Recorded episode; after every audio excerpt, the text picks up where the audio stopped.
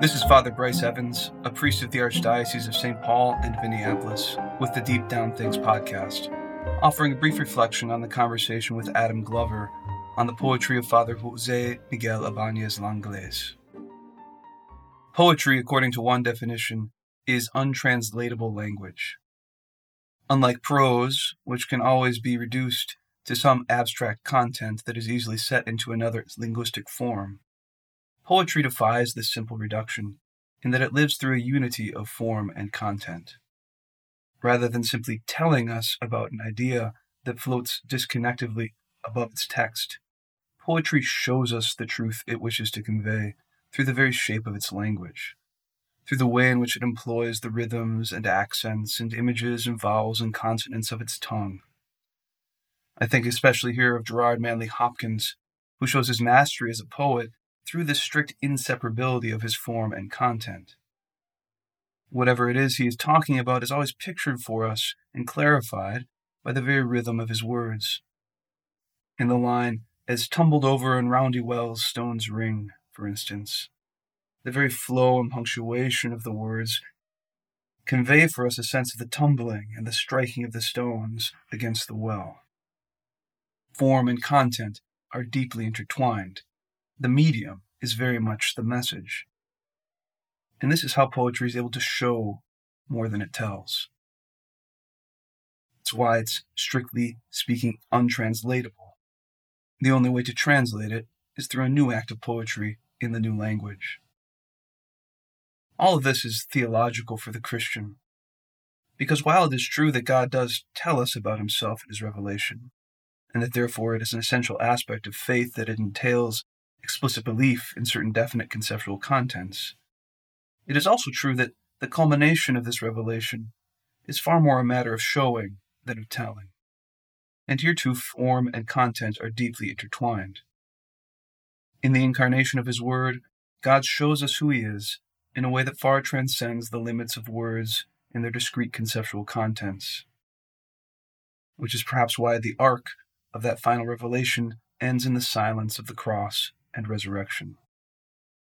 Nor are the contents of this showing separable from its medium in the humanity of Christ. It is through the very details of his life that the communication is accomplished, and this is why the message of Jesus can never be isolated or translated away or distilled from his person. We see the same dynamic on display in the sacraments of the Church, and as was noted in the conversation with Adam, especially in the Eucharist. Here, once again, form and content, medium and message, sign and that which is signified, form a strict unity, which we will never be able to fully disentangle. In his communication to us, therefore, God shows himself to be a master poet. This carries implications for theology, of course, which must attend to the unique contribution of poetry if it is to be faithful and true to its mission of transmitting and clarifying and expounding upon revelation in a way that leads more people into prayer and worship. It is not just poetry that should listen to theology, therefore, but also theology that should listen to poetry, even to the point of allowing poetry to shape and influence its own expression to a certain extent. For if God's revelation is poetic in its very form, then poetry has a unique insight proper to itself into the heart of revelation, one which theology must respect if it is to be faithful to its source. There is also an implication here for the life of faith and of belief. Certainly, faith comes from what is heard, and so necessarily entails and begins in believing many truths about God which are told us by the Church, who bears revelation in history. But if that revelation culminates in the theopoetic showing of Jesus, then faith, if it is to come to rest, must find its ultimate center and ground in coming to know Jesus in the heart of the Church and in the sacraments. This is why Pope Benedict XVI and Pope Francis after him have spoken tirelessly of the encounter with Jesus as the heart of faith. Only in coming to know Him do we come to receive the full manifestation of God that gives light and subsistence to the rest of the contents of the faith. Only in being shown do we discover the central pole around which the things we are told come together and fall into place. The contents of faith, therefore, find their form, their home, in the medium of Jesus. We must know him if our faith is to come to life. Finally, we might speak of implications for poetry itself. If God's revelation is poetic in a way that superabundantly fulfills all poetry on a higher plane, then perhaps poetry learns here something of its own dignity and purpose.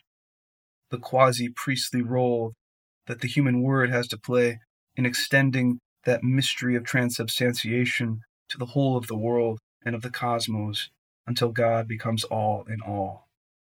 And the word of the cross is revealed to be the one action that embraces all of reality and history. In this, we all owe a debt of gratitude to poets, which we can perhaps best repay by reading them and allowing them to lift us to prayer. This has been Father Bryce Evans with the Deep Down Things podcast. I look forward to being with you again in future reflections, which you can find at patreon.com slash deepdownthings. God bless.